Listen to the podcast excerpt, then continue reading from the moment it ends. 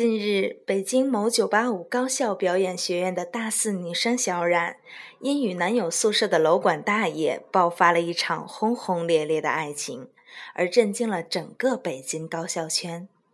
据了解，小冉原本与男友感情不错，经常去男友宿舍楼下等他，因此认识了他们的楼管大爷。与大爷攀谈过几次后，小冉对大爷暗生情愫。最后竟无法自拔地爱上了他。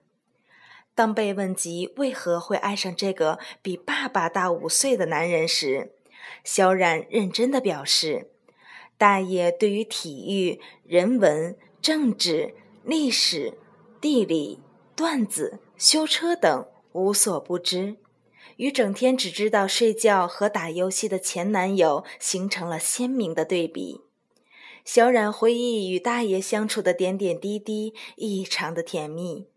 两人一起进餐时，大爷会给他讲解八大菜系的区别，并相约去北京各种隐蔽餐厅。傍晚在足球场边散步时，大爷会给他讲卡卡如何六十米奔甩开小梅西破门。在学校附近逛夜市，看到路边停的汽车，大爷饶有兴趣地讲起各种汽车品牌与修车知识。晚上在自习室一起听歌时，大爷还会给他讲王俊凯的八卦。因为到毕业季，小冉要留校嫁给大爷，遭到家里的强烈反对，一时成为当地的热点。后来，大爷接受当地媒体采访时坦诚，自己其实只有小学的学历。